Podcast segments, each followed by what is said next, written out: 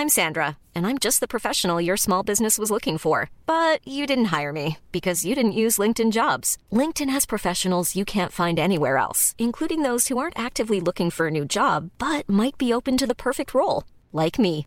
In a given month, over 70% of LinkedIn users don't visit other leading job sites. So if you're not looking on LinkedIn, you'll miss out on great candidates, like Sandra. Start hiring professionals like a professional. Post your free job on linkedin.com/people today. Me gusta leer México. Bienvenidos a un nuevo podcast de La Langosta Literaria. Mi nombre es Jacqueline Tavera. Hoy tenemos un programa especial. Vamos a hablar de los 10 libros más representativos de la década. En cabina están aquí conmigo el señor Eduardo Flores, coordinador de redacción de Penguin Random House. Ya me acordé que no nos vemos. Saludé. Sí.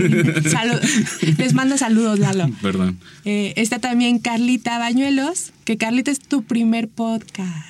Me están desvirgando en este podcast.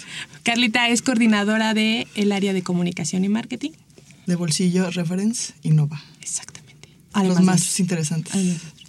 Y está también Romeo Tello, que ya es también ya de la casa. ¿Qué tal, Jacqueline? Castero ahora. ¿Cómo están todos? Mucho gusto. Mucho gusto. No perderé la oportunidad de saludar también al micrófono con la mano por lo que pueda significar y representar. Yo pensé que también nos iban a grabar. Sí, vienen todos muy arreglados. Yo me puse camisa. Yo tengo en mis fachas, sí, pero ustedes vienen muy arreglados. Yo me puse sombrero para ocultar. Yo me depilé las cejas. No se ve. ¿No se nos aprecia? Nos sentimos mucho, pero no se ve. Vamos a hablar de los 10 libros de la década. En estos días han salido bastantes listados en distintos medios de comunicación sobre los más representativos. Hicimos una lista muy personal entre los cuatro de cuáles podrían ser los más representativos, no solo por la calidad literaria o no exclusivamente por eso, sino también por el impacto que tuvieron dentro de la industria editorial, ¿no? Cada uno de nosotros va a ir comentando algunos de estos títulos. Vamos a empezar con Lalo Flores, que nos va a hablar de Temporada de Huracanes. Temporada de Huracanes es el libro más reciente de Fernanda Melchor. Fernanda Melchor, que tiene 37 años, que nació en Veracruz, que es su segunda novela, su tercer libro publicado. El primero era unas crónicas, Aquí no es Miami, que ya reeditamos acá y que también salió en Literatura Random House el año pasado. Y Falsa Liebre, que fue su primera novela, que también tuvo muy buenas críticas, muy buenos comentarios. Y eso dio paso a Temporada de Huracanes. Fernanda Melchor ha sido siempre como muy fanática del periodismo, en general de la nota roja. Una nota roja que leyó en Veracruz acerca de la muerte de un brujo fue el origen de su novela, que empieza con unos niños jugando al lado de un riachuelo y que se encuentran el cadáver de la bruja, un personaje local de este pueblo de la Matosa, que es sobre todo famoso por sus remedios mágicos, por sus consultas esotéricas y sus fiestas, las fiestas en su casa, que están llenas de descontrol con drogas, sexo y en este caso no rock and roll, sino música de banda. Es el inicio, ya después ahí empieza a hablar de muchas cosas, ¿no? Es una realidad bastante violenta, pero a fin de cuentas, pues muy cercana a todos nosotros, ¿no? La Matosa no tiene una ubicación geográfica específica dentro de la novela, pero digamos que pues mucha gente ha hablado de que es en Veracruz porque Fernanda nació allá. Y bueno, también un poco el clima, algunas circunstancias de las que habla en la novela nos hacen pensar que puede ser en Veracruz, pero a la vez pues puede ser en cualquier lado, ¿no? O sea, habla de tanta violencia y tantas situaciones tan comunes dentro de México que puede hablarnos de cualquier lugar dentro del país. Nos habla de varios personajes. Tenemos, por ejemplo, a Luismi, que es un adolescente sin escuela, criado en el machismo, ahí con sus hermanas, que no es como tan bueno con ellas y en general. Tenemos a Norma, una adolescente que también llega un poco a refugiarse a la Matosa con su embarazo. El Munra, un personaje cojo que pues la verdad es que le da bastante color a la novela, pero que es mantenido por su esposa, que es una prostituta. Y finalmente Brandon, que también es un adolescente abrumado por su mamá, que es una católica muy, muy creyente, pero que a la vez lo está como... Bueno, lo mantiene quieto, ¿no? Pero él es muy fan de la pornografía, tiene ahí como una homofobia reprimida también porque él tiene deseos homosexuales, pero pues no los acepta, ¿no? Todo esto pues a partir de una estructura en cada uno de los personajes, que son fragmentos, cada uno de ellos tiene una historia, que si bien son momentos independientes, a la vez suman a la novela, ¿no? En cada uno de estos relatos encontramos señales de los personajes, los vamos conociendo más a profundidad, por fragmentitos, por situaciones que van uniendo a los otros, y en general pues lo que dibuja un montón Fernanda Melchor en este libro pues es un mundo, como les decíamos, terrible, en el que es una reflexión sobre la masculinidad, sus contradicciones, la violencia que genera, la misma toxicidad dentro de esta sociedad machista en la que vivimos, y sobre todo vemos pues temas pues pesados, ¿no? Como asesinatos, la pedofilia, la tortura, el aborto, la homofobia, como decía, y sobre todo el desamparo, ¿no? Es una atmósfera de desamparo total, de tristeza, de soledad en muchos casos. Pero pues hay que decir que una de las razones por las que este libro ha sido como tan laureado en muchos lados es por la estructura y por el estilo de Fernanda Melchor, ¿no? Es un estilo con un narrador un poco violento, podemos decirlo, pero también con un ritmo muy, muy, muy veloz. Es curioso porque cada uno de los capítulos está hecho solo por un párrafo sin puntos y aparte, pero eso, digamos, no se nota, ¿no? O sea, en realidad es que es muy dinámico todo lo que estás leyendo. Es un narrador, como también decíamos, violento, pero lleno de, pues, muchas habilidades en el lenguaje, como muchos registros, muchos aspectos que benefician bastante la novela. Tenemos, por ejemplo, el dialecto costeño, que también está estructurado a partir de muchas groserías, de un lenguaje un poco violento, tosco.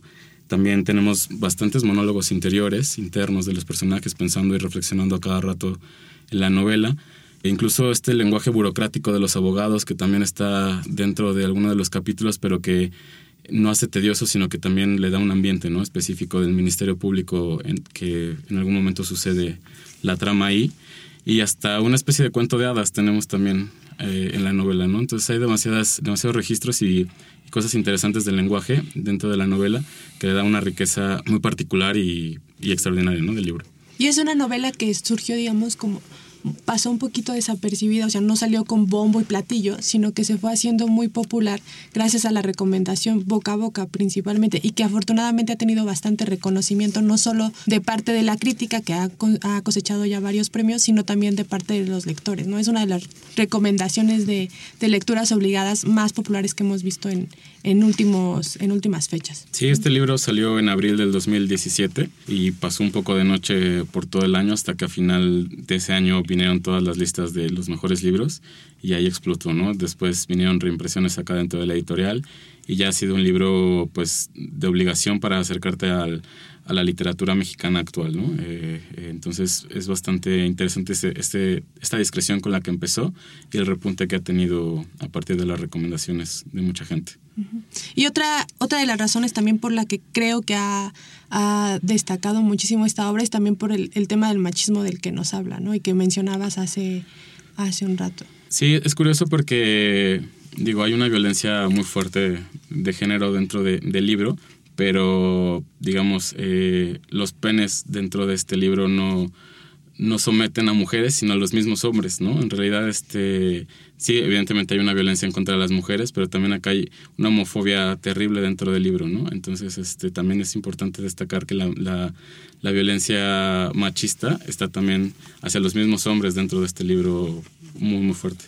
Y otro libro que también nos habla precisamente de este tema, Carlita, es Todos deberíamos de ser feministas, de Chimamanda Ngozi Adichie.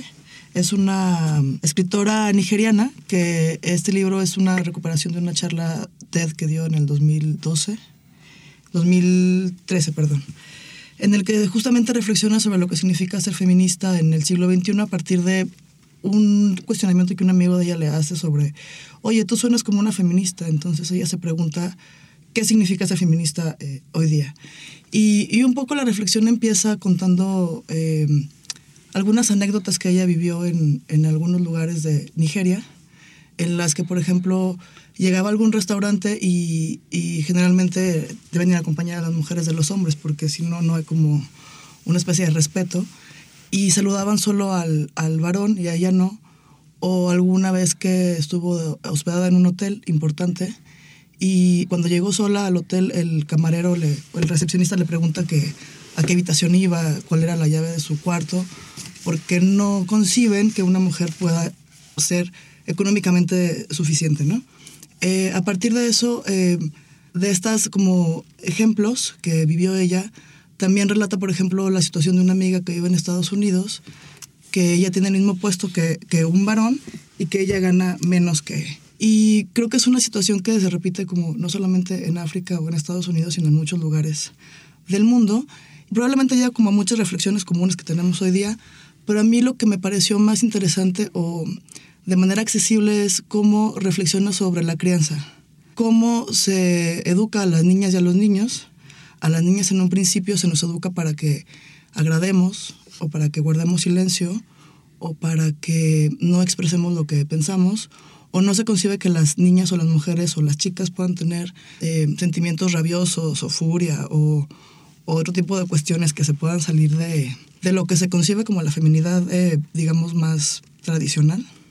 Pero también hace un contrapunto de cómo a los varones también se les educa con una especie de camisa de fuerza, por así decirlo, en cuanto a no pueden expresar lo que sienten, no pueden mostrar debilidad o vulnerabilidad, no pueden tener miedo. Y también probablemente ya como en una primera adolescencia o las primeras relaciones o ya incluso en relaciones de noviazgo, de matrimonio, la carga del peso económico está socialmente endosada a los varones, lo cual también es pues un poco injusto, ¿no? Porque de alguna manera también eso desequilibra lo que una mujer pueda lograr económicamente por sí sola. Y también creo que a los varones les significa como un peso como contundente. Y también el hecho de que a las mujeres se nos educa, o a las niñas se nos educa para ser mujeres que compitamos entre nosotras mismas para la atención del varón.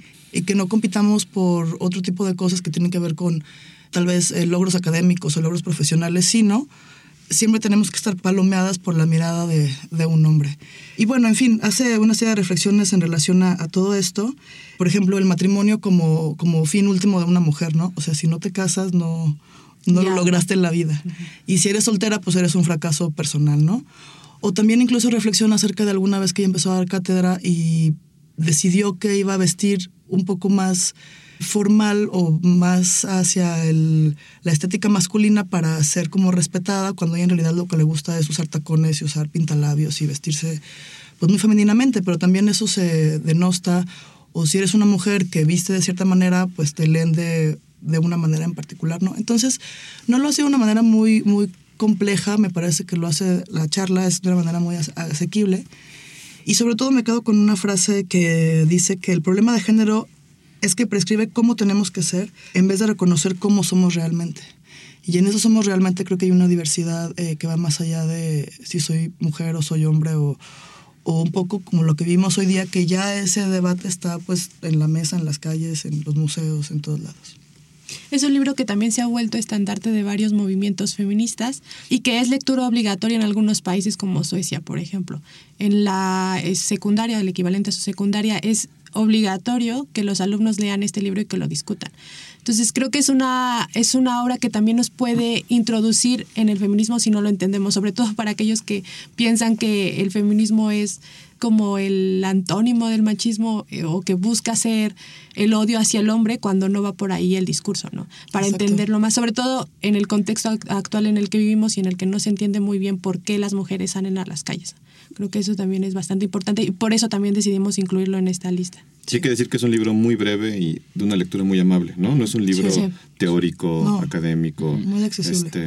Es decir, es combativo porque la naturaleza del tema lo exige, pero no es un libro beligerante ni furioso. Pues. No, y que además tampoco se hizo con ese afán, ¿no? Porque ella ha dicho que también le sorprende que justo se haya convertido en un estandarte su libro, ¿no? Que ella no perseguía que se convirtiera en eso, sino solamente estaba diciendo algo que le interesaba decir. Y creo que justo ahí también radica parte del encanto de este libro, que es justamente eso, ¿no? El fácil acceso que puede significar sobre un tema que también a veces pareciera que tiene que ser como muy teórico, como muy rebuscado, o justo eso, o sea, el odio a los hombres uh-huh. o esta lucha. Y a mí lo que me gusta es que también expresa cómo social y culturalmente, pues también a los varones se les ha cargado una especie de pues esquemas, un rol asignado que también eso abona a que tiene que ser así, ¿no? Y que tiene que, o sea, la norma es el hombre y no necesariamente. Y ahora nos va a hablar Romeo de Animales a Dioses. Bueno, este libro que fue publicado originalmente en 2011, primero escrito por Yuval Noah Harari, este escritor e historiador israelí, publicado originalmente en hebreo, después traducido al inglés, que muy pronto se convirtió en un fenómeno editorial, en un éxito de ventas, y ha sido publicado a más de 45 idiomas, que bueno, se ha convertido, como les decía, en un fenómeno editorial, en un fenómeno realmente intelectual. Tiene el título de Sapiens, de Animales a Dioses, una breve historia de la humanidad. Como el título indica, es una historia de los seres humanos. Además hay que recordar que los seres humanos, hubo un momento en que hubo varias especies de homínidos. Había alrededor de 6 especies de homínidos hace más de 2 millones de años, 2.5 millones de años. Realmente la especie del Homo sapiens no es tan antigua como creemos. Tiene una antigüedad de unos 150 millones de años. Y en un libro relativamente breve, Yuval Noah Harari cuenta la historia del desarrollo de esta especie, que realmente sin tener cualidades físicas tan particulares, en un corto periodo de tiempo logró dominar el planeta entero, logró dominar a las plantas, logró dominar otras especies animales, y cuenta por qué, pues, ¿no? Y realmente la explicación que da es bastante interesante y bastante original. Él dice, realmente el éxito de la especie humana como especie animal es la capacidad que tiene para organizarse en grandes números, para cooperar en números muy grandes de individuos. Y la razón por la cual los seres humanos somos capaces de organizarnos de esa manera tan compleja y en números tan grandes, no necesariamente es el lenguaje, porque hay otros seres vivos que también pueden organizarse a través del lenguaje. Las aves, los insectos y demás también tienen sistemas de comunicación muy complejos. Realmente la razón por la cual los seres humanos nos podemos organizar de esa manera tan compleja es la capacidad que tenemos de creer en cosas que no existen. Entonces, nuestra capacidad de inventar ficciones y de creer en ellas es lo que nos permite organizarnos de una manera tan compleja. Es decir, ficciones como la religión, ficciones como el dinero, que realmente es una ficción. Realmente el dinero no es una cosa que tenga una existencia real, es un símbolo al cual le atribuimos una existencia real, sólida, pues, ¿no? Dios, el dinero, los derechos humanos, son todas esas grandísimas ficciones que nos permiten organizarnos a muy grande escala y con una complejidad muy particular. Y es eso lo que nos ha permitido, en buena medida, dominar el planeta. Y este gran relato que hace de la humanidad a lo largo de su historia, además, lo va estructurando a partir de ciertos hitos muy particulares, que son las grandes revoluciones, eso, de la humanidad. Pues, ¿no? Primero, la revolución cognitiva, que es básicamente ese despertar asombroso de la mente humana a través de la imaginación. De repente empezamos a creer en cosas que no estaban ahí, pues, ¿no? No es necesariamente el despertar del lenguaje, sino esa capacidad que tenemos para imaginarnos cosas, para anticipar, recordar de una manera tan particular.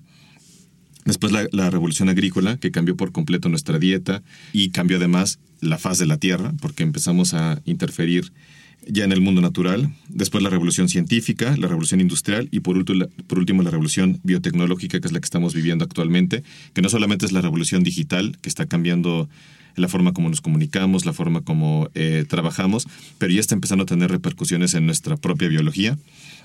Y son, digamos, como los grandes hitos en los que divide la historia de la humanidad. El libro, como les decía, ha sido muy celebrado, ha sido muy leído. También ha sido criticado porque ha habido científicos, antropólogos que lo han tachado de ser muy simplista, de que por momentos es incluso un tanto fantasioso y efectista. Algunas de estas críticas están más o menos sustentadas, pero yo creo que lo que hizo Noah Harari es que una gran cantidad de información que estaba disponible de alguna u otra manera dispersa, la conjuntó en un gran relato. Y yo creo que a mí lo que me parece interesante es que hizo un relato épico de un relato científico, pues, ¿no? Es decir, hacía mucho tiempo que no ponía al alcance de la mano la propia historia de la humanidad de una manera épica, pues, ¿no? De repente vimos como nuestra propia historia, ya no plasmada a partir de un relato religioso, que de alguna manera yo creo que ese es el éxito que habían tenido las religiones, que te explican tu propia historia, de dónde provenimos como especie y qué sentido de alguna u otra manera podemos tener. Ahora fue la ciencia, un relato científico el que le dio sentido, pues, ¿no?, a la historia de la humanidad. Entonces yo creo que en buena medida por eso este libro ha sido tan exitoso y tan contundente como relato. Y que además no es común que libros de divulgación científica se vuelvan superventas. Exacto. Porque este libro ha estado durante muchos años en el top de ventas de distintas editoriales, ¿no?, y en distintos medios de comunicación también. Y no es común que un libro de divulgación científica tenga este éxito. Sí. Entonces, eso es bastante que se celebre, porque además este libro te puede llevar a otros más para descubrir más. Y como dices, es información que está ahí, que los científicos, por supuesto, que conocen y dominan, pero que nosotros, ciudadanos de a pie, no tenemos ni idea de que nos hablan hasta que nos lo cuentan de esta forma, ¿no? Sí, hay que recordar que aquí en la casa lo publica el sello de Debate. También creo que otro de los factores que ha contribuido al éxito de este libro es la buena pluma de Yuval Noah Harari, y una especie de premisa o de anticipo es que el próximo año vendrá una versión en novela gráfica del libro para seguir llegando a nuevos lectores. Está súper bien. Ahora, okay. La Quinta Estación, Carlita. Bueno, La Quinta Estación es el inicio de una trilogía de Nora Kajemisin. Es una autora norteamericana, afroamericana, en la que relata la travesía de Esun, que es una mujer que recorre la quietud, que es el único continente en la Tierra que queda, en busca de su hija, que la secuestró el padre, después de también haber perdido a su hijo menor, haciendo al hijo menor. Quietud, de tanto en tanto en este continente inicia una cosa que se llama la Quinta Estación, que es una época de catástrofes geológicas y climáticas que obligan a esa civilización a esconderse bajo la tierra para después resurgir. Entonces, bueno, con esta novela se inicia la trilogía de esta autora, que tú nos contarás más qué es lo que sí, ha logrado. Sí, ha logrado bastantes reconocimientos. Recordemos que, honestamente, el género de la ciencia ficción es un género por tradición masculino, ¿no? La verdad, la mayoría de los autores o los grandes autores son autores hombres, ¿no? No hay muchas mujeres que destaquen, desafortunadamente, ya sea por promoción o demás, no nos han podido llegar sus nombres, y con esta autora no pasa así. Es la primera autora en general, autora, en ganar 3 veces y de forma consecutiva el premio Hugo, que es el premio más prestigioso de esta categoría, de este género, y también es la primera en ser afroamericana en ganarlo. Entonces ya ha logrado bastante reconocimiento, y pues es una saga que se han estado peleando distintas distribuidoras para llevar a la pantalla grande. Y ahora vamos a hablar de Danza de Dragones, que Lalo Flores no quería que pusiéramos ese libro. No, es cierto, no están levantando falsos. Lo metí con calzador. Claro que no. No, pero, a ver, este es el último libro hasta la fecha publicado por George Martin. Recordemos que se basa esta saga Canción de Hielo y Fuego para la creación de la popular serie de televisión Juego de Tronos, que terminó bastante mal, pero que durante muchos años le fue bastante bien. Y en esta última entrega, primero hablar un poquito en general de la saga. Es una saga de fantasía con pocos elementos de fantasía. Digamos que la fantasía no es el eje principal de la historia, sino los conflictos entre distintos personajes y entre familias poderosas que pelean por un trono. Pero en esta última entrega lo que tenemos es el conflicto del personaje consigo mismo. George Martin decía que lo que a él le interesa de su obra es hablar del ser humano en conflicto consigo mismo. Y esto es lo que hacen sus personajes. Es una saga de fantasía sucia, le llamamos, porque tiene bastantes elementos gore, por ejemplo, o hay asesinatos terriblemente descriptivos, hay violaciones también, por ejemplo. ¿No? Hay una... Romeo se espantó ahorita. Sí, no puede. Pero es una saga muy brutal, pero que ha sabido captar a un gran público de seguidores, y además de seguidores muy fieles, que por ahí veía un meme que decía, bueno, empezamos la década en 2010 con este libro y terminamos la década sin libro. Estamos esperando a que salgan los 2 libros siguientes y que darán cierre a la saga. Me parece que es una saga en general, y por eso quise meter este libro en específico, que ha marcado la década, sobre todo a partir de la serie de televisión. La verdad es que con la serie de televisión se dio a conocer. Si no fuera por ella, quizá es muy poco probable que nos hubiera llegado a mucha gente, pero gracias a esta también hay un despunte de la fantasía como género. Y por eso vamos a ver otro boom de adaptaciones de esta misma. Y tal vez la serie más influyente también en la década, no sé si lo consideren de esa manera. Yo creo que sí. Si uno veía paralizados los domingos, como cuando había un capítulo de estreno de Juego de Tronos. Y no podías no verlo el domingo porque al lunes siguiente ya te salías de la conversación. Bueno, Lalo y Romeo no saben de qué hablamos porque ya hubo años intentando que Lalo vea la serie, no ha pasado, y Romeo pues... Yo me resistí, tengo que confesarlo. No es la de Luis Miguel, ¿verdad? No. Es la de Luis Miguel. Okay. Ese va a ser otro podcast. Sí, bueno, pero yo también me resistí, los entiendo. ¿Pero sí la viste al final? Es que una vez que te atrapa ya... no te suelta. No, ya estás ahí los domingos y... Ajá. Sí, es muy buena serie. Quedas con gente los domingos. Y la sal es una gran saga literaria. A mí me parece que tiene... que quizás no tiene todo el reconocimiento que debería, precisamente porque la serie de televisión lo opacó un poco en ese aspecto. Como que todo el crédito se lo llevó la serie de televisión, cuando en realidad es una adaptación hasta la quinta temporada muy fiel de los libros. Hace un rato estaba viendo, a propósito de nuestro podcast, las novelas más vendidas de todos los tiempos, así los bestsellers históricos. ¿Saben cuál es el más? Es muy obvio. Novela. Ajá. El Quijote. El Quijote, ajá. Y luego, bueno, la segunda es Historia de dos ciudades. ¿Ah, sí? Ajá. Y después hay ligeras discrepancias dependiendo de el sitio que lo consigne, pero es que es muy peculiar, pero suele estar El Señor de los Anillos, las novelas de Harry Potter se cuelan ahí, pero es impresionante porque son las novelas más vendidas de todos los tiempos. And Then There Were None, de Agatha Christie, también está en ese listado histórico. Y también está El Hobbit. Lo menciono a raíz de que la fantasía también tiene su cierto prestigio. Y El Señor de los Anillos, las cuales sí leí, me parece que están en un lugar alto, muy merecido. Muy alto. Y bueno, y Harry Potter, pues. Pero ¿no? Que además El Señor de los Anillos se recuperó a partir de que las películas toman todo ese éxito, ¿no? O sea, le volvieron a dar un repunte, pero El Señor de los Anillos siempre ha sido, pero de repente este repunte sí tiene mucho que ver con que las películas. Sí, yo creo que las películas ayudaron un poco a sacarlo de cierto, ¿cómo decirlo?, cierto nivel de lectores o de culto o nerds como medio mal vistos, pues, ¿no? Le dieron un prestigio un poco más... ¿popular? Sí, lo pusieron al alcance de más gente, sí. Bueno, su autor estuvo nominado al Nobel, pero no se lo dieron. Nunca se lo dieron. Uh-huh. Para variar. El siguiente libro, Lalo, estoy muy emocionada por este libro. Pues bueno, ya pasamos un poco a libros de diferentes géneros. Ahora vamos a hablar de un libro que también fue un fenómeno de ventas, un superventas, como le decimos a veces a este tipo de libros, que es Bajo la misma estrella, de John Green, un libro que salió en 2012 y que desde entonces pues ha generado muchas cosas, ¿no? Salió una película en 2014 que también fue muy exitosa y que le dio un repunte a esa película. Es un libro pues un poco triste. Mucha gente ha llorado y han hablado de eso mucho, ¿no? Que es un libro que lloraste. Yo lloré. Yo la verdad es que sí lloré. Debo decirlo. O sea, no podía. No, y es cierto, ¿eh? La verdad es que sí. O sea, lo confieso, lloré. Y que incluso también le causó muchas cosas al autor, porque fue tanto el furor que generó este libro que le costó mucho trabajo volver a escribir otro. O sea, él sentía mucha presión de parte de la gente que lo iba a leer, porque decía, bueno, es que no voy a llegar a lo mismo que generé con Bajo la misma estrella, y se tardó pues más de 5 años en volver a sacar otro libro. Lo sacó en 2017 con Mil veces hasta siempre, pero con este libro de Bajo la misma estrella generó muchas cosas. Como les digo, es una historia triste.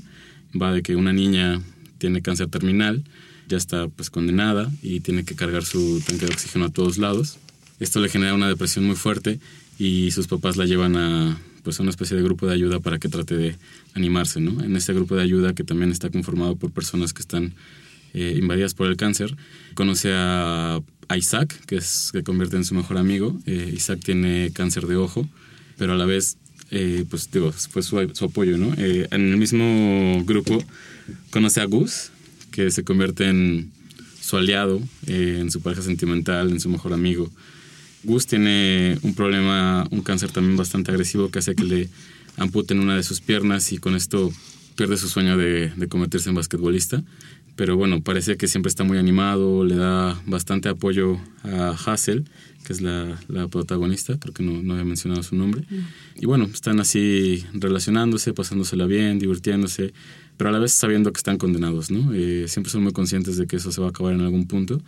Lo más chistoso de esto es que pues eso nunca los agota, ¿no? O sea, en realidad, bueno, no sé si es chistoso. No, de todo lo chistoso que está pasando, lo más chistoso. Perdón, pero en realidad, o sea, es bastante gratificante, ¿no? Incluso se ha hablado de que es una especie de novela de autoayuda, ¿no? Es una novela juvenil, pero que también se habla como de una novela de autoayuda, porque sí, siempre está dando esperanza a las personas que tienen una enfermedad terminal, que a pesar de que ya estás condenado, pues puedes seguir viviendo la vida de una manera feliz.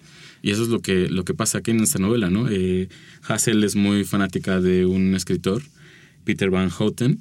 Gus la incita a que vaya a conocerlo, porque leyó una de sus novelas y ya no está tan feliz con el final, y porque dice que queda incompleto, entonces quiere ir a preguntarle al autor, pues, qué sigue, ¿no? ¿Qué pasa?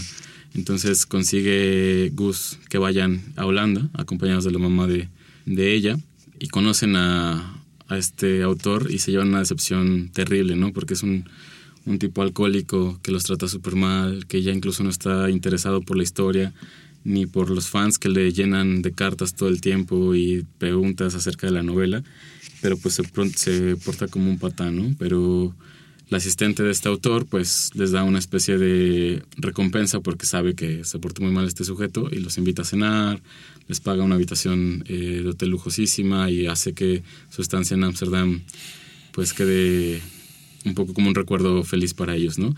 Después la historia da un giro, que es donde viene la tristeza, que no se las quiero contar porque pues si no nos vamos a poner a llorar acá y queremos seguir hablando de otros libros. Pero los invito a que lo lean porque sí es una pues historia sí también esperanzadora, pero también bastante ágil para que la lean personas de todas las edades, ¿no? Entonces, y por eso generó tantas ventas, ¿no? La verdad es que sí fue un fenómeno mundial. Vendió más de 45 millones de libros en todos los idiomas y pues de ahí se entiende la presión que tuvo John Green después para escribir otro libro, ¿no? Sí, fue un éxito de ventas y a veces creo que tendemos a menospreciar un poco este tipo de libros, ¿no? Porque los catalogamos quizá que no tienen una alta calidad literaria o demás, pero sí tienen esencia y tienen honestidad y son libros con los que además para estos lectores, que es un público juvenil al que está dirigido, pues son muy buenas primeras lecturas que después te pueden llevar a otras cosas también. Ok, y ahora hablemos de Canción de Tumba, Romeo. Pero así como me quemaste, quisiera que hablaras de lo que nos costó a Romeo y a mí para que convencerte de que incluyéramos este libro. ¡Cállate! Pero lo lograron. Lo logramos. Ciertamente Canción de Tumba quizás ya no está tan presente en la, digamos, como en el, ¿cómo decirlo? Como en el imaginario cultural, o no sé, ya no es tan popular. En el contexto literario, a lo mejor mexicano actual. Es una novela del 2011 de Julián Herbert, una novela autobiográfica. A mí me parece que tiene todos los méritos para estar en esta lista. Yo creo que es una de las mejores novelas mexicanas de los últimos años. Yo creo que con el paso del tiempo, esta novela quizás quedará no solamente en una de las mejores de la década, sino del siglo, de lo que va del siglo. Es una novela durísima, trata sobre la muerte de la madre del protagonista, que es la madre, bueno, pues, de Julián.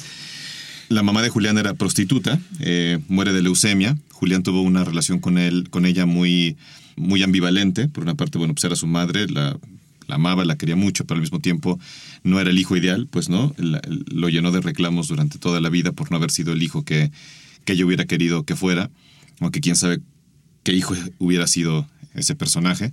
El mismo Julián llega a decir en algún momento que de alguna manera esta novela es una especie como de reality show, porque la escribió en ciertos momentos, o ciertas partes de la novela están escritas en vivo, por decirlo de alguna manera. Con esto quiero decir que la escribió en el hospital mientras estaba cuidando a su madre conforme iba muriendo, pues, ¿no? Y además no era una relación grata, pues.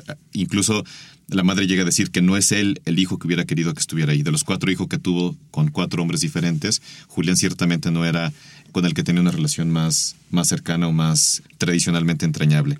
Y está llena de momentos dolorosos, pues, ¿no? Cambiándole la ropa, bañándola, llevándola al baño y demás, pues, ¿no? Pero digamos que lo que hace de esta novela un texto literario tan, tan poderoso, tan entrañable, no es solamente esta parte dolorosa, lacrimógena, que, digamos, cualquiera de nosotros podría contar a partir de un episodio tan, tan doloroso como es la muerte de un ser querido, pues, ¿no?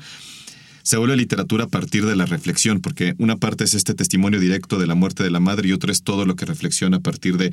Porque de alguna manera también es la vida de su mamá, es su propia vida acompañándola a lo largo del país, porque por diferentes razones de la vida tuvieron que cambiarse de domicilio y de ciudad muchas veces. De hecho, Julián nace en Acapulco y la madre muere en Saltillo, y es un poco el periplo a lo largo de todo el país acompañándola. Como les decía, no solamente es este testimonio directo de una circunstancia tan dolorosa, hay toda una reflexión literaria, pero incluso sociológica. A Julián es un excelente cronista, quien lo haya leído lo sabrá. Tiene este libro magnífico que se llama La Casa del Dolor Ajeno, sobre este episodio muy particular ocurrido a principios de la Revolución Mexicana, sobre esta matanza de chinos en el norte del país.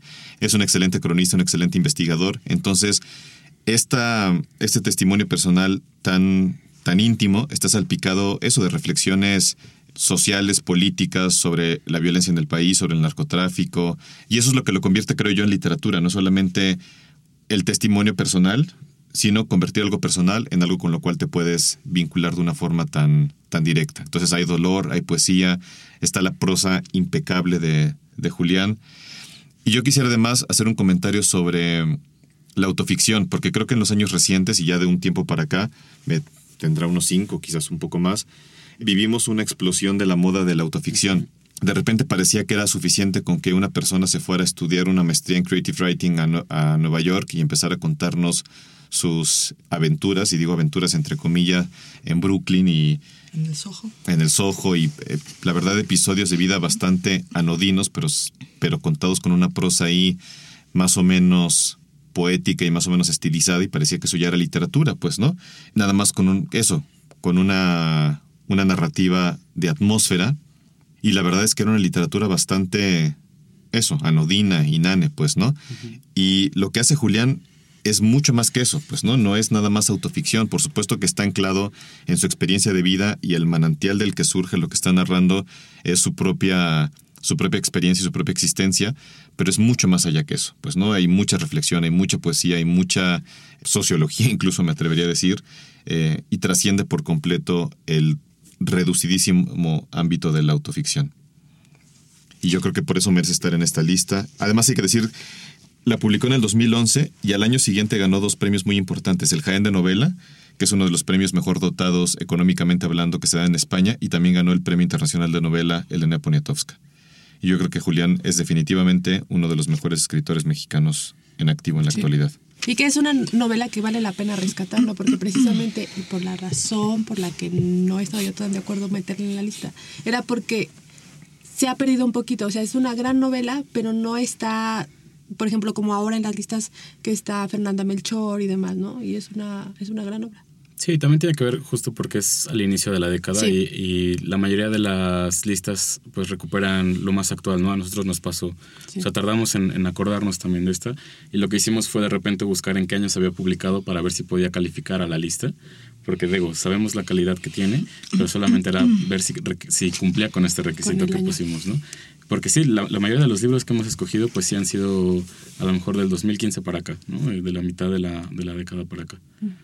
Y ahora les voy a hablar de La amiga estupenda de Elena Ferrante, que es otro gran fenómeno literario también de ventas, quizás no tanto en Latinoamérica y en México en específico, pero sí en Europa y en Estados Unidos, y nos narra la amistad entre dos amigas que son niñas en Italia, y cómo esta saga está compuesta por 4 novelas, y cómo es que esta amistad se va construyendo a lo largo de la historia de ambas. Un elemento muy importante de Ferrante es que nos demuestra algo que quizás está en la superficie y que no lo hemos visto tanto, y es la rivalidad entre las mujeres, que era precisamente lo que hablaba Carla hace un rato. La idea de competencia que hay siempre, incluso entre dos mejores amigas, ¿no? Por el éxito, por el hombre. O entre hermanas, la atención del siempre papá, está esa competencia. Sí.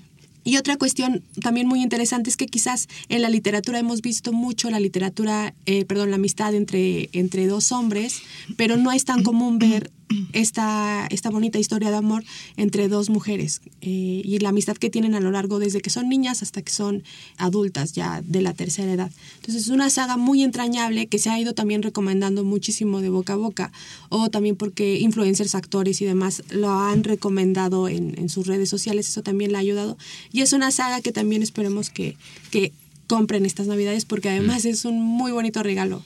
Creo que es una saga que además regalas a otras mujeres, ¿no? Yo se la regalé a una amiga, se la regalé a mi mamá. Entonces es una saga muy bonita y esperamos que la puedan leer. Uno de los misterios que ha rodeado a la saga también es la identidad de la autora. Elena Ferrante no es el nombre real de quien escribió esta saga, y han habido varios intentos por descubrir quién es la escritora o el escritor que está detrás de esta pluma. Lo que se sabe sí es que es italiana, que es mujer, pero no está al 100% confirmado quién es. Hay varios nombres que suenan por ahí, pero todavía no está. Incluso llegaron a decir que era la misma autora de Harry Potter, etcétera. ¿En serio? Sí, te lo juro. Era de las teorías como más que más sonaban. Bueno, eso también le agrega bastante, porque normalmente estamos muy acostumbrados a que los autores pues quieren promover sus libros, que quieren aparecer, ¿no? Que la foto esté ahí presente, y en este caso no, porque es una autora a la que le importa contar una historia, más allá de lo que le pueda retribuir esa historia económicamente hablando, ¿no? Entonces eso también es bastante interesante. Ahora sí, Carlita, cuéntanos sobre Pequeño Cerdo Capitalista. De Pequeño Cerdo Capitalista. Es un long seller de Sofía Macías, que la primera, digamos, libro o agenda se publicó en el 2011. Ha sido, creo, un electrodoméstico para muchas personas que han logrado sanear sus finanzas personales a partir de esto. Un electrodoméstico casi emocional. Casi emocional. Uh-huh. Y de gran ahorro. Uh-huh. Yo intenté llevarlo este año y fracasé a la mitad, pero sí quiero decir que fue bastante práctico, porque de una manera muy accesible y hasta con cierto sentido del humor, te invita a hacer diferentes retos por mes, ¿no? Digamos, de entrada te dice, revisa en qué gastas, ¿no? Y es una de las, digamos, ejercicios que vienen en la agenda, es que cotidianamente anotes cuáles son tus gastos. Desde lo que gastas en el transporte público hasta lo que gastas en comida, cigarros, el chicle o cualquier otra cosa que consumas, de manera que después de un par de meses realmente tengas un presupuesto real de lo que implica que existas en el mundo, económicamente hablando. Otros de los retos que pones, por ejemplo, que ahorres una parte de tu sueldo quincenal de entrada antes de que te lo gastes, y así cada mes te va como invitando a generar diferentes acciones, y también te explica cosas que tienen que ver como con las inversiones o con pensiones, o si quieres irte de vacaciones, qué es lo que puedes hacer, o si te vas a casar, cómo puedes de repente también como ahorrar para eso. Y cada año las agendas contienen una novedad, es decir, no es la misma cada año, sino que en estructura sí, pero siempre incluye como algo diferente, tal vez para personas que quieren tener una pequeña y mediana empresa, o si quieres también tener algún proyecto en particular, en fin. Y bueno, en general me parece que es muy, muy útil. Yo he estado en algunas presentaciones de Sofía en los que en verdad van personas que le agradecen, y la abrazan y la dicen que gracias a ella no están en prisión. No están en prisión. No están en prisión, no lo quería decir, pero no están en prisión por las deudas del banco, o porque se han logrado como tener un pequeño negocio, o simplemente ahorrar para irse de viaje, ¿no? Entonces sí, yo la recomiendo bastante. Tal vez no entra en esta cosa sofisticada o de alta cultura, pero es muy práctica. No, pero a la vez yo creo que esa es una razón importante para decir por qué está en este conteo, ¿no? O sea, digo, ha sido el libro del Pequeño Cerdito, el original, digamos, el primero que salió, en el que te explica pues todos los conceptos económicos de una manera muy sencilla, y te da consejos financieros y todo lo que tiene que ver para que tengas una salud financiera estable y que no te metas en problemas para que te manden a la cárcel. La destaca en este conteo porque pues es divulgación a fin de cuentas, ¿no? O sea, la teoría económica a veces, pues, no la entendemos de manera tan sencilla porque nos hablan de números, de conceptos y cosas muy extrañas, pero Sofía pues lo que hace es explicarnos lo que nos compete, ¿no? O sea, decir como si tú quieres pedir un préstamo al banco, tienes que tomar en cuenta la tasa de interés y este tipo de situaciones, y te da consejos para que tengas lo mejor aprovechamiento de ese dinero, ¿no? Y que también hagas de tu sueldo una mejor, tengas una mejor organización de tu sueldo y de tus gastos, ¿no? Habla de qué tarjeta de crédito necesitas, para qué la vas a usar, cómo no es una extensión de tu salario. También tratar de quitar un montón de mitos financieros, ¿no? O sea, decir como solo las personas con muchos millones de pesos pueden invertir, y cuando ya no, ella nos dice como tú tienes un poquito de dinero, mételo al banco, mételo a un fondo de inversión para que tu dinero no pierda valor, ¿no? Entonces, pues tiene una valía importante en el mundo de los libros porque justo ha hecho eso, ¿no? De una situación cotidiana, una manera de enseñarnos a actuar de manera estable financieramente. Es desarrollo personal también, ¿no? O sea, finalmente sí. También sí vas como logrando ciertas cosas que tienen que ver con algo tan cotidiano y tan mundano como el dinero. Vas logrando ciertos retos y sí sientes como, ay, ok, estoy como arreglando este desmadre que tengo por aquí. Sí, pero además es educación financiera que a nadie nos dan. Sí, no, además es eso, tiene que ver eso, ¿no? Que ahora se habla de que en las universidades deberían darnos una materia de educación financiera. De la primaria. Del SAT. Sí, del SAT, de los impuestos, que también Sofía siempre lo desmenuza de una manera estupenda, y que además ha crecido bastante su proyecto del Pequeño Cerdo, ¿no? Sí. Porque hablaba de educación financiera primero, luego ya después cómo invertir, y sacó ahora las agendas, ¿no? Que año con año tienen una temática distinta, pero que a la vez siempre... pues son algo seguro, ¿no? Como sí, algo que te bastante. Va a servir, ¿no? Sí. Y aquí en la editorial hay varios compañeros que han utilizado la agenda. Sí. Con éxito. Con éxito, sí. Yo fracasé, pero 2020 teme. Una vez más. Ten miedo de mí. No, pues empieza ya. Y no hoy, todos los días. No, Dios, esa referencia, bueno. La constancia. Sí, la constancia. Ahora hablemos de otro libro que además creo que todos tenemos una historia peculiar con este libro. Romeo. ¿Con 50 sombras de Grey? Sí. No sabía. Sí. Yo sé que en mi corazón hay una historia. Vas. No, bueno, es que lo que hablábamos, pues no todos los libros que escogimos quizás sean nuestro favorito en términos literarios, pero creo que merecen estar en esta lista por sus repercusiones en la industria, por las historias que hay en torno al libro mismo, obviamente por las ventas que algunos consiguieron. A mí lo que me llama la atención de 50 sombras de Grey es como todo lo que hay en torno al libro, pues, ¿no? De dónde proviene, todo lo que generó la película, las ventas, por supuesto, pero sobre todo la historia. Pues no creo que ya la conocen. Bueno, estaba platicando hace un rato con Lalo y él no lo sabía, pero la historia de dónde viene 50 sombras de Grey es interesantísima, pues, ¿no? En términos también editoriales, cómo surgió y demás, pero bueno, lo cuento para quien no lo conozca. Viene a su vez de otro fenómeno editorial, que es la saga de Crepúsculo, pues, ¿no?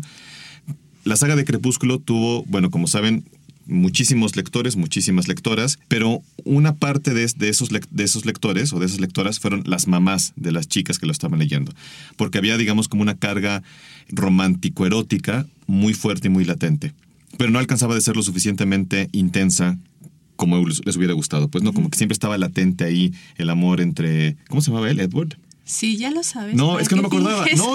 Ay, pero sabes que yo esas películas... Pero es que ahorita no me acordé. Sí. Edward y Bella, ¿no? Sí.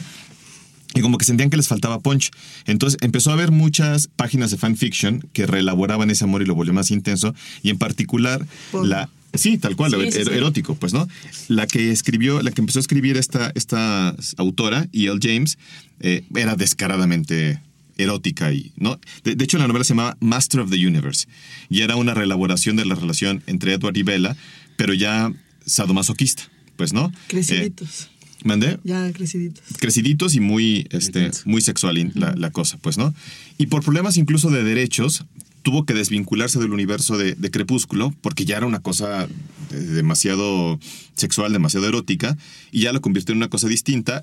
Ya se desvinculó de los blogs de fanfiction, la puso directamente en su propia página, que se llamaba Master of the Universe, y empezó a tener muchísimos seguidores y lectores en su propia página. La publicó, la autopublicó por sí mismo, o a través más bien de una pequeña página que ofrecía ese servicio como de autopublicación. Y otra vez empezó a ser un exitazo, y a partir de un servicio de print on demand, que también es ya te habla de un fenómeno bastante interesante y muy propio de esta época. Fue tal el éxito que le compraron los derechos, y a partir de ahí fue pues el éxito tremendo, pues, ¿no? Salió la primera novela, 50 sombras de Grey, luego 50 sombras más oscuras y luego 50 sombras liberadas. Y luego, bueno, la película, como sabemos, y demás, ¿no? Y muy mala, por cierto. ¿Y la versión espejo ahora? La versión ya contada a través de del protagonista masculino, pues, ¿no?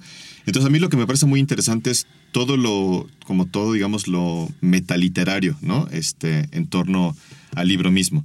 Otra cosa muy particular es que el libro ha recibido muchas críticas justamente por la parte que tiene que ver con el contenido bondage y sadomasoquista. Pero es curioso porque las críticas han venido de dos sectores. Obviamente el sector conservador, por supuesto, porque los conservadores, pues, lo atacan, ¿no? La iglesia y demás, y cómo promueve este tipo de prácticas y demás. Pero también la comunidad bondage sadomasoquista real, porque lo han atacado por ser impreciso, por promover prácticas que no son del todo seguras y demás, porque esta señora no sabía, nada más empezó a meter las cosas que se le antojaban. Tal cual, pues, ¿no? Pero otra cosa que es muy curiosa, la cerita y el que me llama mucho la atención, es que a partir del éxito de la novela se empezaron a disparar los clubs de sadomasoquismo, sí. La venta de juguetes sexuales. Pero una cosa más interesante aún, los casos de, ¿cómo decirlo?, de atenciones médicas, o sea, de emergencias, de gente que llegaba al hospital, por lo menos en el Reino Unido, en un 50%, por eso, por la gente que estaba de repente practicando este tipo de... Y se quemaban. Pero lo hacían mal, ¿no? O sea, sí, que se quemaban o se lastimaban. Porque no lo habían hecho antes y porque estaban siguiendo las indicaciones del libro, que no eran... no es una receta, sí. No eran Entonces, me llama mucho la atención por esto, pues, ¿no? En el Reino Unido, al parecer, tuvo más éxito aún que en Estados Unidos. Uh-huh. En el Reino Unido, por lo menos en el 2012, el primer libro de 50 Shades of Grey llegó a vender más libros que todos juntos los libros de la saga de Harry Potter. Wow. En Amazon UK, no sé si eso, pero bueno, es un referente bastante significativo. Uh-huh. Y E.L. James es la autora más vendida de toda Amazon UK. No, y el dinero que eso generó con toda la operación de la película y todo este asunto. Entonces, pues sí nos habla de un fenómeno... De un fenómeno muy, muy considerable y significativo. Pero que además no todo el mundo se atrevía a entrarle, o lo hacían con pena, porque también es muy curioso que uno de los ebooks más vendidos es eso. En la editorial es el de 50 sombras. Y pues... pensamos que es justo porque la gente no estaba como dispuesta a que la vieran en el metro, en el transporte público, en el parque leyendo 50 sombras, y preferían que las vieran leyendo en su Kindle. No, pero no es una especulación. De hecho, justamente una de las razones por las cuales probablemente tuvo tanto éxito fue porque surgió como ebook. Uh-huh. Porque la gente... Porque además fue catalogado como mom porn. Porque muchas de las lectoras eran mamás de ese sector, de 30 años, mamás jóvenes, pues, ¿no? Uh-huh. Que además... curiosamente lo leían solamente en dispositivos electrónicos. Y además habla de un fenómeno editorial que mencionaste hace ratito, que es el del fanfiction, y por eso decía yo que tenemos todos una historia con este libro, que yo hice mi tesis sobre el fanfiction. Y el fanfiction, ¿en serio? Sí. ¿Y escribiste sobre Grey? Y metí 50 sombras de Grey. No, pero ¿tú escribiste tu fanfiction de Grey? No. Todavía. No, pensé que esa era tu historia. Saliendo de aquí... voy a empezar. No, pero es un fenómeno editorial muy interesante porque te habla de cómo los lectores a veces... no están tan satisfechos con una historia o están tan enamorados de esta historia que quieren seguir contándola o que quieren saber más de ella, que terminan explorando y haciendo estas nuevas obras, ¿no? Que son librotes de sagas de 300 páginas. Y entonces es muy interesante también cómo surgen estos nuevos libros.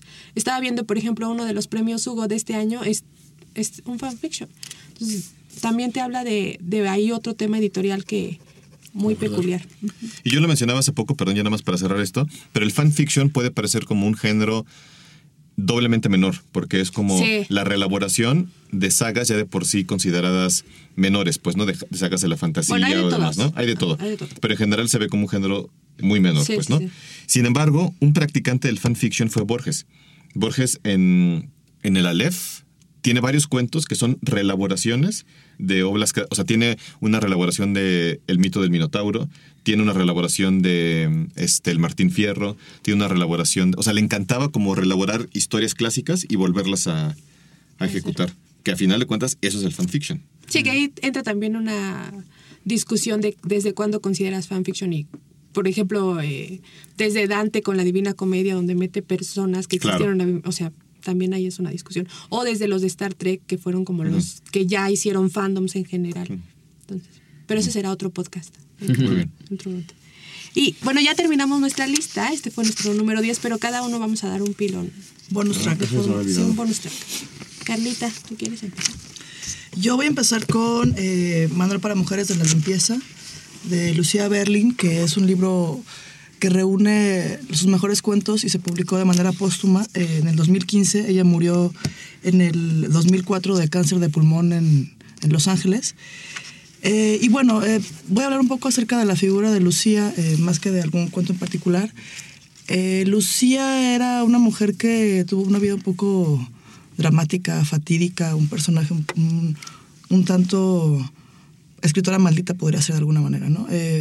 Ella vivió tuvo una madre, su madre fue alcohólica, ella misma también lo fue, sufrió algunos maltratos en la infancia y a los 32 años ya tenía 3 divorcios, 4 hijos y una necesidad económica que la hizo recorrer diversos oficios muchos de los cuales fueron inspiración para sus cuentos. Un poco también aquí lo que mencionaba Romeo acerca de la autoficción, pues gran parte de la obra de Lucía se inscribe justamente en la autoficción.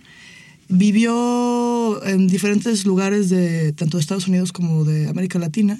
El padre era ingeniero minero.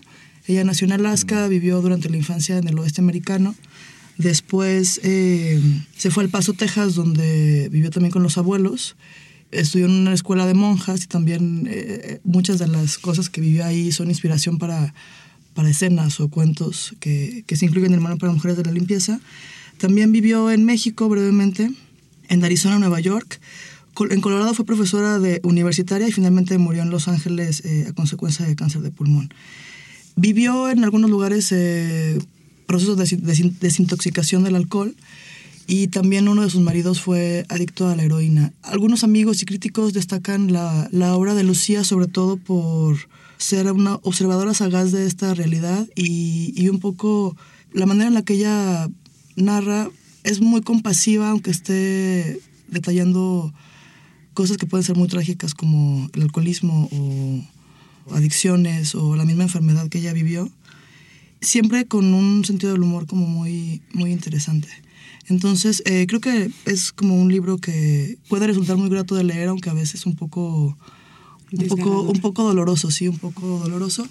Pero bueno, es una de las escritoras norteamericanas pues reconocidas de manera póstuma, porque ella no tuvo no la publicaron en vida en una editorial importante, salvo en algunas pequeñas, y finalmente pues ya tras su muerte fue cuando este título ha sido como uno de los descubrimientos de los últimos años de la década. Romeo. Yo, si tuviera que dar un pilón, sería, ya que hemos estado hablando de novelistas mexicanos importantes, Lalo habló de Temporada de Huracanes de Fernanda Melchor. Hace un rato comentamos Canción de Tumba de Julián Herbert. Yo creo que hay, por supuesto que hay muchos escritores importantes, pero yo creo que hay tres que destacan de una forma más o menos natural. Y el tercero sería Emiliano Monge. Y creo que, Emiliano tiene novelas importantes, Las tierras arrasadas, El cielo árido. Pero creo que la última es, hasta el momento, su mejor novela, su mejor libro, sería No contar todo. También, curiosamente, una novela autobiográfica. Cuenta la historia de su abuelo, de su padre y la suya propia. Una historia de cómo los tres hombres de esta familia en algún momento desaparecieron de su propia historia, de forma distinta y con repercusiones también muy distintas. Es una novela, además, técnicamente muy bien lograda, pero que Emiliano siempre había tenido un estilo muy particular, incluso un tanto barroco. Había siempre como un trabajo estilístico muy particular, quizás incluso un poco excesivo, pero aquí el estilo está, o más bien el trabajo formal está en función de la novela. No es que tenga una prosa demasiado abigarrada o demasiado recargada, más bien estructuralmente está muy bien trabajada. Tiene una particularidad la novela, que es en función de qué tan cercana está la historia con respecto al narrador, o más bien con respecto al propio Emiliano, hay un mayor alejamiento. Es decir, la historia del abuelo, que podría ser el personaje más lejano, está narrada en primera persona. La historia del padre está narrada en segunda persona, a través de un diálogo con el propio Emiliano, en la cual la voz de Emiliano desaparece, es decir, solamente aparecen las intervenciones del padre. Y la historia de Emiliano está narrada en tercera persona. Desde ahí hay un logro, o más bien un esfuerzo técnico bastante notable. La verdad es que es una novela fantástica, y es muy particular como una historia que podría parecer tan personal como la historia de una sola persona puede resultar tan conmovedora y tan cercana a alguien que no conoce a Emiliano. Pues no, eso acaba siendo lo de menos. Yo quiero hablar de un libro, un ensayo, una especie de divulgación también, El emperador de todos los males, de Siddhartha Mukherjee. Es un libro que ganó el premio Pulitzer en 2011 y que además ha sido considerado por la revista Time como uno de los 100 libros escritos en inglés más importantes a partir de 1923. Es un libro que ya pasaron algunos años desde que se publicó, pero que pienso que vale la pena revisar. El subtítulo es Una biografía del cáncer. El autor tuvo una especialización en oncología médica en el Instituto de Cáncer en el Dana-Farber y uno en el Hospital General de Massachusetts. Y a partir de ahí se interesó mucho en el cáncer, en estudiarlo, y su intención era hacer una especie de historia, pues, de todos los descubrimientos, de todo lo que ha pasado. Pero después se dio cuenta de que más que una enfermedad, el cáncer se ha vuelto un protagonista del mundo, especialmente en el siglo XX. Les voy a dar una estadística que dice que la Organización Mundial de la Salud prevé que los casos anuales de esta enfermedad aumentarán de 14 millones en 2012 a 22 millones en las próximas 2 décadas. Esto significa que cerca del 40% de la población mundial recibirá un diagnóstico de esta enfermedad en algún momento de la vida.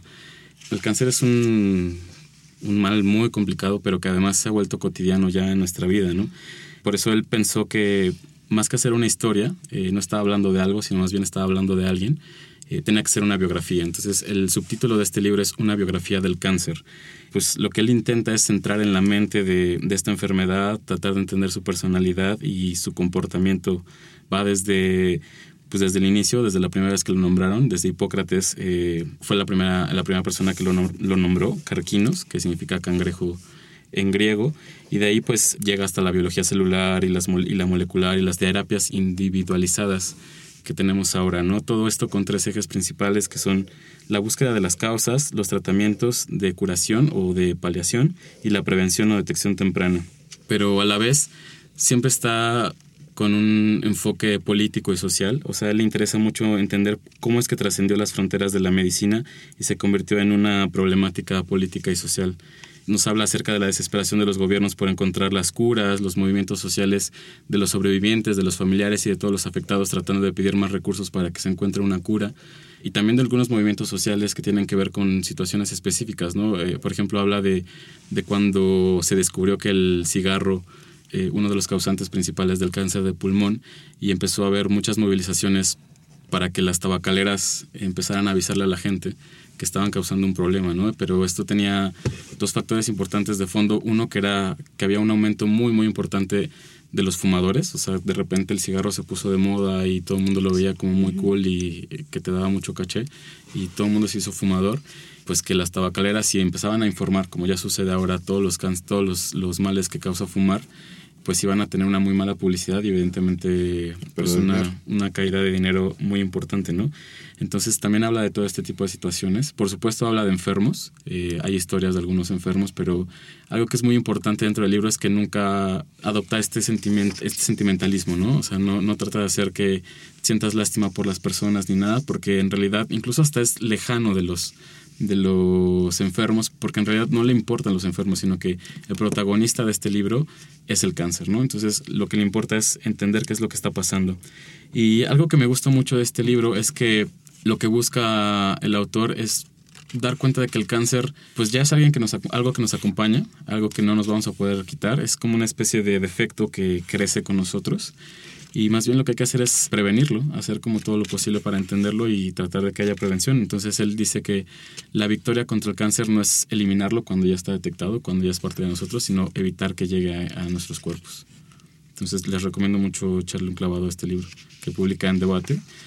Primero salió en Taurus acá hace muchos años, pero ya después se hizo Debate con una portada increíble, rosa, con un cangrejo espectacular. Entonces, si pueden echarle ojo, lo recomiendo. Sí, son mucho. Muy buenas lecciones. Uh-huh. Y ahora yo les voy a dar mi pilón. Otra vez nadie me preguntó. Ay, Jackie. Jackie, ¿cuál es tu pilón? No, Jackie. Cuéntanos, Jackie, ¿cuál es tu pilón? Voy a hablar de Los Testamentos de Margaret Atwood. Margaret Atwood es quizá una de las autoras más célebres actualmente. Nuestra candidata siempre, Hooray. De Carlita y mía, nuestra candidata siempre para el Premio Nobel de Literatura, y regresa casi 38 años después a contarnos la segunda parte de El Cuento de la Criada, que es una novela en donde nos sumerge en un mundo distópico en donde las mujeres no tienen ningún derecho, viven esclavizadas en diferentes roles. El primero es el de criada, que no es hacer las labores del hogar, sino que es someterse a violaciones constantes para dar hijos a miembros del partido dominante. El segundo es de Martas, les llaman, que estas sí son mujeres que ayudan en el hogar, que por su edad o por su condición física no pueden tener hijos. Y están otras que también son las tías, que son parte del sistema y que entrenan a su vez a estos 2 grupos. Entonces nos sumerge en un mundo terrible, pero Margaret Atwood ha dicho en varias entrevistas que no cuenta nada que no haya ocurrido en realidad. Y es verdad, en muchas, actualmente... No es tan lejano, exacto. No es tan lejano de la realidad. Actualmente muchas mujeres viven en este tipo de roles. Margaret Atwood regresó 38 años después, como les mencionaba, a esta saga. Y en Los Testamentos nos narra nuevamente este mundo distópico que se supone sucede en Estados Unidos, desde el punto de vista de tres mujeres. Mujeres que pertenecen al sistema y mujeres que luchan en contra del sistema. El libro se volvió bastante popular, pese a haber sido publicado ya hace bastantes años, el primero, El Cuento de la Criada, gracias también a una serie de televisión muy exitosa, muy buena, y que también se convirtió en símbolo igualmente de varias protestas feministas, ¿no? El traje típico de las criadas es... rojo con blanco, y muchas mujeres acudían así a protestas. Entonces también es un libro, Los Testamentos, muy bueno, quizá no tan impactante, porque ya sabemos lo que ocurre en este mundo, no nos lo presenta de primera entrada, pero sí que cierra muy bien esta historia. ¿Este de cuándo es? Este es de 2019, salió apenas este año. Y que además está en Salamandra, ¿no? Y está en Salamandra, exactamente. Pues muchísimas gracias a todos. Gracias, Romeo. Gracias, Carlita. Gracias, Lalo. Oye, que nos compartan... Sí, que nos compartan a través de redes sociales y en los comentarios del podcast. Sus contenidos, sus libros, por favor, sus listados, a ver qué joyas nos podemos encontrar por ahí. Y nos escuchamos hasta la próxima. En la producción estuvieron Álvaro Ortiz, Andrea Tamayo y Emma Van Moen. Twitter e Instagram, Me Gusta Leer Mex. Facebook, Me Gusta Leer México.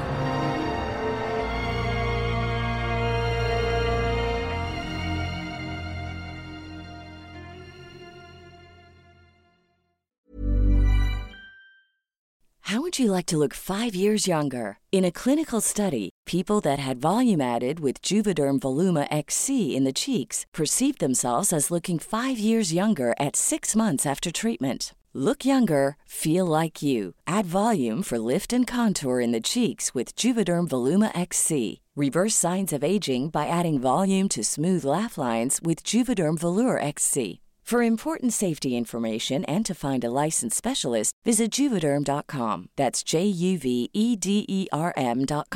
Not for people with severe allergic reactions, allergies to lidocaine, or the proteins used in Juvederm. Common side effects include injection site redness, swelling, pain, tenderness, firmness, lumps, bumps, bruising, discoloration, or itching. There's a risk of unintentional injection into a blood vessel, which can cause vision abnormalities, blindness, stroke, temporary scabs, or scarring. Talk to a licensed specialist to find out if it's right for you.